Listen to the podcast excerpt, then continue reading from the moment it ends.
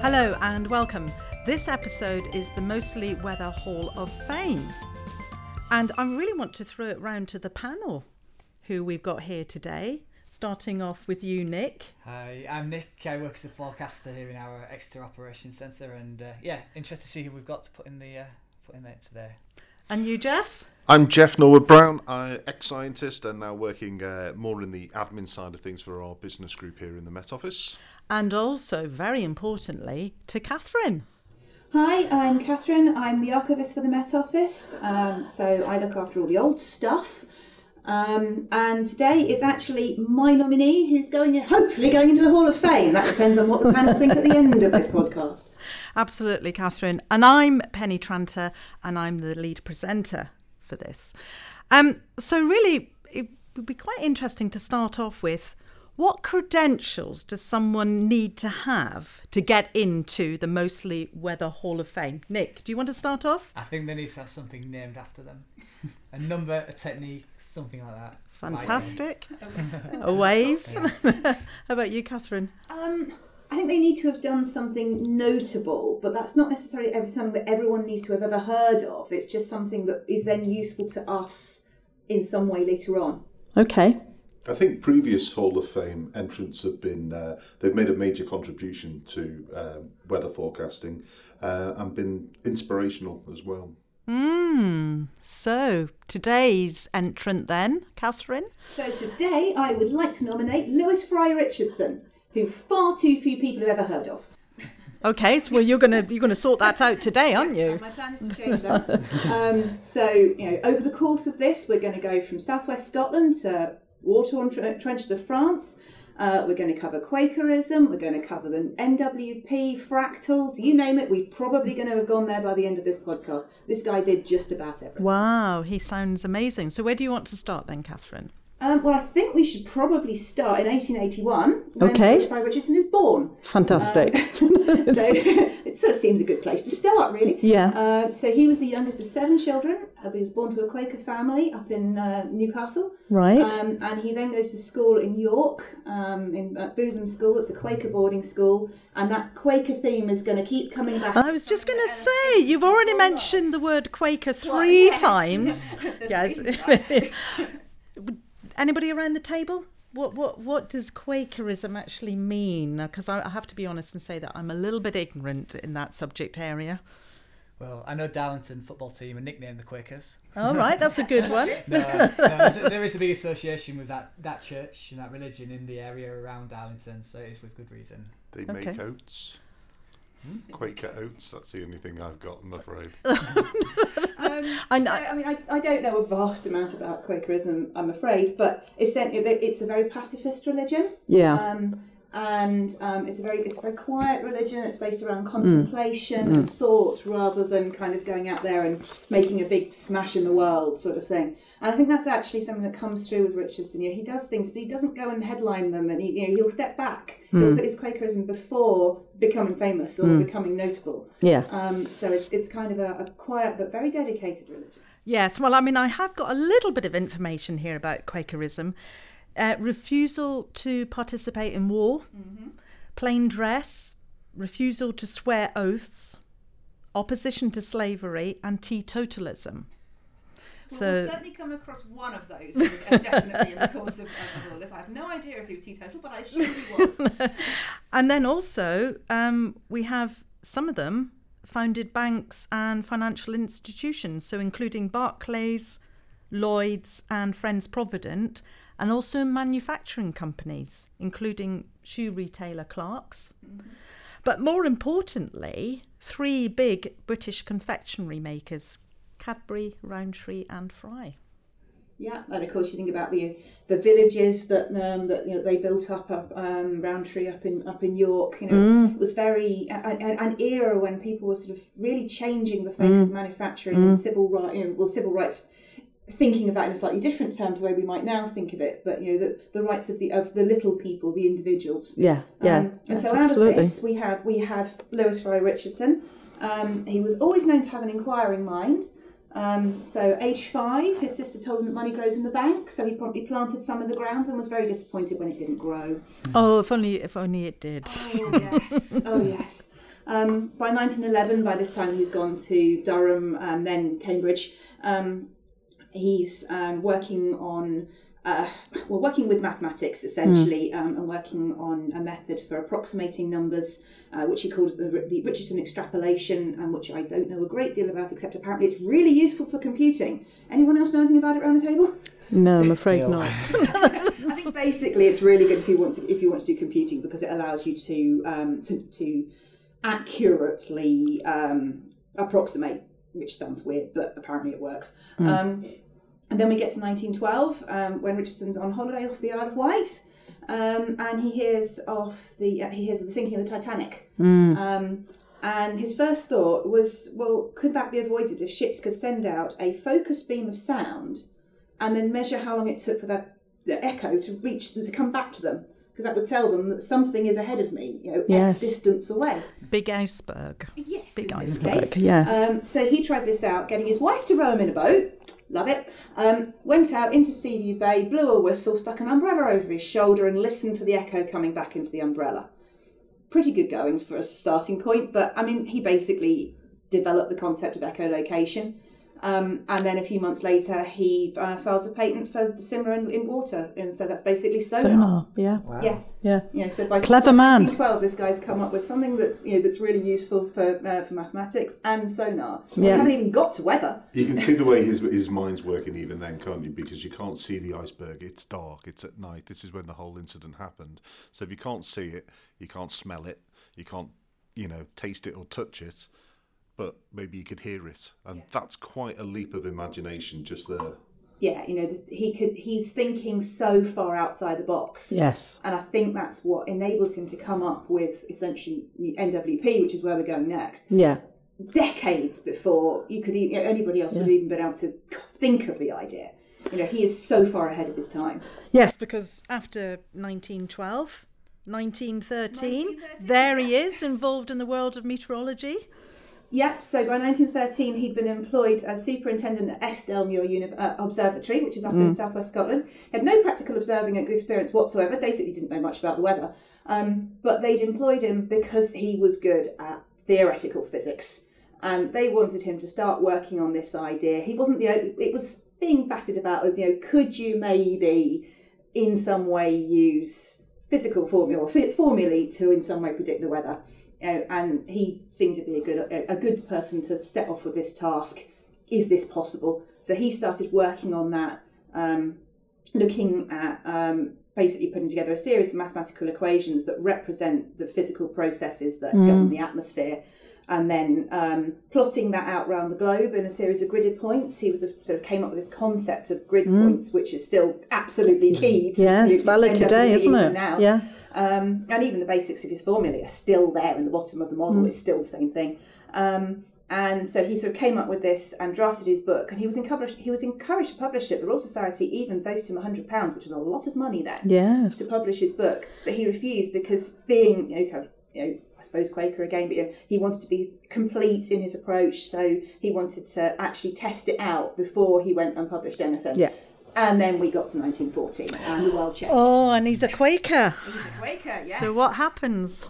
So what happens is that um, he gets worried quite early on that his work might be used for some kind of military purposes. Yeah. Um, and he puts in quite regularly for leave to, to go and join a Red Cross unit or the ambulance corps, and he keeps getting refused. Yeah. Um, but he refuses to work for anything that might be connected to military purposes. You know, straight back to what you were saying earlier, will not work for anything, will not do anything that links to the military. yeah. Um, but in the end, in 1916, he just you know, gives up basically and resigns his post, which is not a good thing for thinking of his future career. You know, resigning a post in the government is never going to go down well. Um, but he resigned and joined a friend's ambulance unit. So that's a Quaker ambulance unit as a driver. Yeah. Um, and then he spent the rest of the war transporting um, wounded casualties backwards and forwards from the front lines. Very dangerous job. But he survives, doesn't he? survives, He survives, and then what does he go on to do? Well, it's not even then. It's while he's doing all of that. so you know, we're we're at war. You're in the trenches. It's it's kind of one of the worst possible scenarios you can think of to be doing science. Um, and this guy takes his draft book with him, takes a set of observations, and then starts actually going through his equations. and work it and- As you do. As you, You do. do. Yeah. Um, and he so, so he took a little bit of spare time, such as one has, and basically a heap of sat on a heap of wet straw and worked out his equations for NWP, um, which is just incredible, frankly. Um, An amazing man, really. yeah, I mean, you, Every, everybody else is that? worrying about whether they're going to survive or not, and here's Yeah. this man. And, and he's sitting there doing complex Yeah. physical equations. I mean, it was ridiculous. Um, so, so um, and, and these equations basically are trying to forecast horizontal momentum, which is basically wind, pressure, humidity, and the stratospheric temperature over Central Europe. Well, which is amazing, isn't it? That's huge. How did it go? How do I put this not well? We're in the middle of a war, etc. Yeah, so technically the results were actually disappointing. He, he came up with um, variable, uh, variables that were far too wide. They, were, they weren't physically possible and it kind of all didn't look right at all, which he was quite disappointed by. But I've given him his due. He, he published after the war anyway. Right. Um, But, but we've, act- mentioned, we've yeah. mentioned his wind measurements before. of, uh, if I remember rightly, episode six Go, Jeff. of the, most, of the Mostly Weather podcast, um, we refer to uh, Lewis Fry Richardson's attempt at measuring wind speed and direction. And basically, what he did was he built himself a, a, a small shack with a corrugated tin roof, cut a hole in the shack, and pointed a gun out through the roof. And then fired the gun in increasing angles until the bullet was blown back onto the top of the shack. And then he worked out from that angle uh, what the wind speed and direction was aloft. So, and there's actually a picture. If you go to the show notes of episode six, there's actually a picture of him in his little shack with a gun. Sadly, we don't get issued with firearms anymore in the Met Office to, to do observations, but that's one way of doing it. Probably too expensive. Maybe. I think the insurance might Many be. Yes. senses of the word. But I mean, a seriously cool guy. Yes, and- absolutely. And, actually, although although results are disappointing, actually, um, a meteorologist in um, in the nineties went through. Peter Lynch went through and actually looked at his work and realised that the problem was that he wasn't well he wasn't applying a tech which te- technique which actually hadn't been developed yet. So it's smoothing, which is what we now do or what the model now does. Um, automatically um, I don't know a great deal about it but essentially it takes the data and it smooths it um, Anybody and help if on you that? apply that then his forecast was basically right he actually he got it right if you apply smoothing Yeah, it's uh, it's quite technical again, but it's all part of the assimilation cycle. It'll take various observations, and it will will basically plot a smooth a smooth gradient between them, like uh, it- all very Instead complicated step mathematics. Ex- ex- exactly, yeah. Yeah, So it's okay. quite that nice. makes makes a lot of sense yeah. But it, but he did he did um, you know come up with the word computer, didn't he? Which is still in everyday Still language. used- yeah. So, um, so the, I mean, he- he he sort of came up with all of these equations, um, came up with his his draft, and then, terrifyingly, frankly, for the world of weather forecasting, um, at the Battle of Champagne, he sent his document to the to the to the um, to the rear to be looked after, and it got lost under a, a heap of coal. Magically, it turned up again six months later. Amazing. Um, heaven knows how, but I mean, without it, we'd have been decades behind with all of this. Um, and it was then published in 1922. And yes, he coined the term computer because after he'd done all those complicated um, formulae, he then decided to write down kind of his in his imagination how this could work. Remember, there's no such thing as a computer. Not even close. You know, the things we type into today, there is nothing like that. There's nothing that can actually do his maths. So he guys thinks, thinks, well, how could I do that? How could it actually happen in a useful period of time? It took him six weeks to do his one forecast test. Um, he figured out that if you put 64,000 people, actually it should have been nearer a million, in a massive room and call it a forecast factory, but you can do this. And he called them all computers because they were computing calculations He called the people computers. called the people Yes. computers. Um, and he described this, and although it's you know it goes on a bit, but I'm going to read this anyway because it's just too good not to. Sorry, guys. Um, and so he described this forecast factory. Yeah. Um, so he says, imagine a large hall like a theatre, except the circles and galleries go right round the space usually occupied by the stage. The walls of the chamber are painted to form a map of the globe. The ceiling represents the North Pole, the tropics in the upper circle, Australia in the dress circle, and Antarctic in the pit. A myriad computers are at work, computers of course being people, on the on the part of the map where each sits, but each computer attends to only one equation or part of an equation. The work of each region is coordinated by an official of higher rank um, and nu- numerous little night signs display the instantaneous values so that neighbouring computers can read them. Each number is thus displayed in three adjacent zones so as to maintain communication. And from the floor of the pit, a tall pillar rises. Uh, it carries a large pulpit on its top, and in this sits the man in charge of the whole theatre. He's surrounded by several assistants and messengers, and one of his duties is to maintain a uniform speed of progress in all parts of the globe. In this respect, he's like the conductor of an orchestra, in which the instruments are slide rules and calculating machines.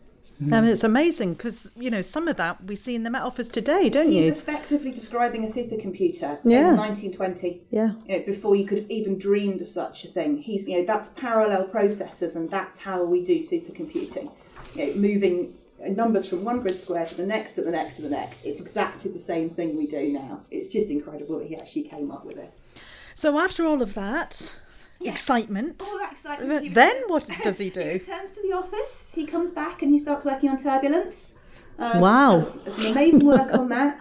And then the Met Office becomes, it, it had been part of the Board of Trade, and then it becomes part of the Air Ministry. Now, the Air Ministry basically owns the RAF. So you've got immediately you'll get a hint here of where we're going. A bit of a conflict. All of a sudden, we yes. have a defence issue going on. Yeah. And basically, Richardson decided that there was now immediate risk that his work would be used for military purposes, and so he resigned. And that was basically the end of his work. Well, in most things, but certainly he never he never worked in meteorology again. Just think about what he could have achieved. Yeah, yeah, but I mean, I mean, what he did achieve was incredible. was incredible, wasn't it? Because he was the forefather of numerical weather prediction, we call- him NWP, the isn't he? We, we call him the father of NWP with Yes, good reason. absolutely. I think. Yeah. Um, and actually, one really nice thing is the Met Office hasn't forgotten him. Um, so we've got our new, our third supercomputer over the way, over in the, the other building, is co- uh, is called Richardson Building on Richardson Ray. Yes. Um, and actually, the new, the kind of the, the next generation coding that they're producing to work on next generation computers is called LFRIC, LFRIC. So it actually Ah, called okay. of cutting edge coding after LF Richardson, which I think is so cool. Yeah. I mean, I'm, I mean, he died, didn't he, in sort of 1953? But you know, as you say, his memory still lives on, doesn't yeah, it? Yeah, and he died. He died the year after the first kind of attempt at NWP using actual computers had taken place. Mm. So he lived just long enough to see the start of his dream actually come to fruition. Although it was ten years before the first operational NWP went ahead in 1962. Which is actually still quite impressive that we actually had computers producing forecasts that we were then using to a certain extent. Actually happened um, on the 2nd of November 1965, which is pretty good going. Yeah, so I mean, NWP is still very Yeah. much what we use, isn't it, Nick, in forecasting today? Yeah, it's it's a huge step change since those early days as computers have got you know exponentially more powerful as the decades and decades have gone on to this point. But uh, as you say, all those early those early sort of points he had and the ways it all worked are just so relevant to today. It's just the same, but on a, a much bigger and electronic scale. So, Catherine, you mentioned uh, he was involved in fractals at uh, very at the beginning of this uh, tale. So, uh, is that correct? Yeah, so you know, kind of leaving the world of weather behind, um, Richardson doesn't disappear off of our map completely. Um, he actually got very involved in conflict modelling. Um, and believe me, this is going somewhere um, because part of that involves measuring the length of a country's border. So, how do you measure the length of a country's border? Well, precisely. He started looking into it and discovered that basically there were loads and loads of different measurements for the same distance. And the more he got into it, he realised that essentially the smaller length of unit you use, the longer your coastline will get, or the longer your border will get. So the, the, the first problem is say let, let's take Britain. Um, we're going to measure the the the uh, you know the, the coastline of Britain. Or do we do it when the tide's in or when the tide's out? That's the first problem. um, if you if you say if you've got a cove, uh, let's imagine Lulworth Cove. Do if your ruler is is longer than Lulworth Cove, then the actual inlet is not going to be measured. So maybe you half that ruler, so you can actually get a, a feel for how how big that inlet is. But then, how far do you go down? Do you measure around each individual rock at, at low tide? Do you measure around each individual grain of sand? You know, and what it turns out to be is that the smaller uh, you go, uh, the longer the coastline of, of, of any particular country becomes. And if you follow it to its uh, extreme, then actually the coastline of Britain is infinite. which is fantastic. But actually, that essentially gets us to fractals um, because he came up with that idea, um, and it's known today as the Richardson effect. The fact that you can just get smaller and smaller and smaller measure units of measurement and therefore larger and larger and larger distances. Yeah, so these, I mean, people who are of uh, my age may remember in the uh, in sort of late eighties, early nineties, fractals became uh, quite the thing to have on posters and on T-shirts, and that's, and these are these really um, they're, they're, they're quite uh, quite beautiful to look at. But the thing about them is that you can zoom into these shapes infinitely, and there's always more detail. Um, one of the classic ones was like uh, it, it looks like um, a fern leaf but as you zoom into each frond on the fern, it's actually a smaller fern leaf in itself, and so on and so forth. And the more you zoom in, the more detail you get, and you never actually get to the finite point. Yeah, I mean, it's just such they're such beautiful things, um, and that you know one of the founding principles that Benoit Mandelbrot father of fractals, um, actually quoted was um, the Richardson effect. So, you know, it's, considered that that's actually part of what sort of inspired Benoit Mandelbrot to sort of really kind of nail that concept of fractals. So, yeah, you, you, you find him right there at the heart of that as well. Yeah, it's amazing, isn't it? I mean, it, it, he didn't have any children, but I thought I would just throw this fact in. He didn't have any children, but his nephew, did you know, was Ralph Richardson, the actor. Not that that's got anything to do with L.F. Richardson, but I just thought I would yeah. put that into it. Effect. Yes, absolutely. So, what do we think then, everybody around the table? Does he go into the mostly weather Hall of Fame? What I are think our thoughts, on the basis Jeff? that his ideas still form the basis mm. for numerical weather prediction, I think he is absolutely, definitely into the Hall of Fame. Okay, so that's one four. How about you, Nick? Same sentiments of Jeff and he was a Northerner like myself. so very important. No, no, in all seriousness, um, yeah, one of the absolute founding fathers of the modern way that, that the world of NWP and weather forecasting works. Undoubtedly for me, he sits in there. Yeah, and uh, you know I've got the casting vote. Obviously, you know it's of a bit course. it's a bit like you know strictly, um, and yes, it's a unanimous vote. Excellent, thank you very much. So my my Lewis Fry Richardson father of numerical prediction, founder of fractal theory, pioneer of super, supercomputers, echolocation, sonar location, turbulence, you name it, he's there. Thank you. He's now into the World Mostly Weather Hall of Fame, and that's exactly where he should be. Thank you very much, everybody. And we'll go around the table and say thank you very much. Catherine. Bye, thank you. Cheers. Bye. Bye bye. And bye from me as well. Thank you.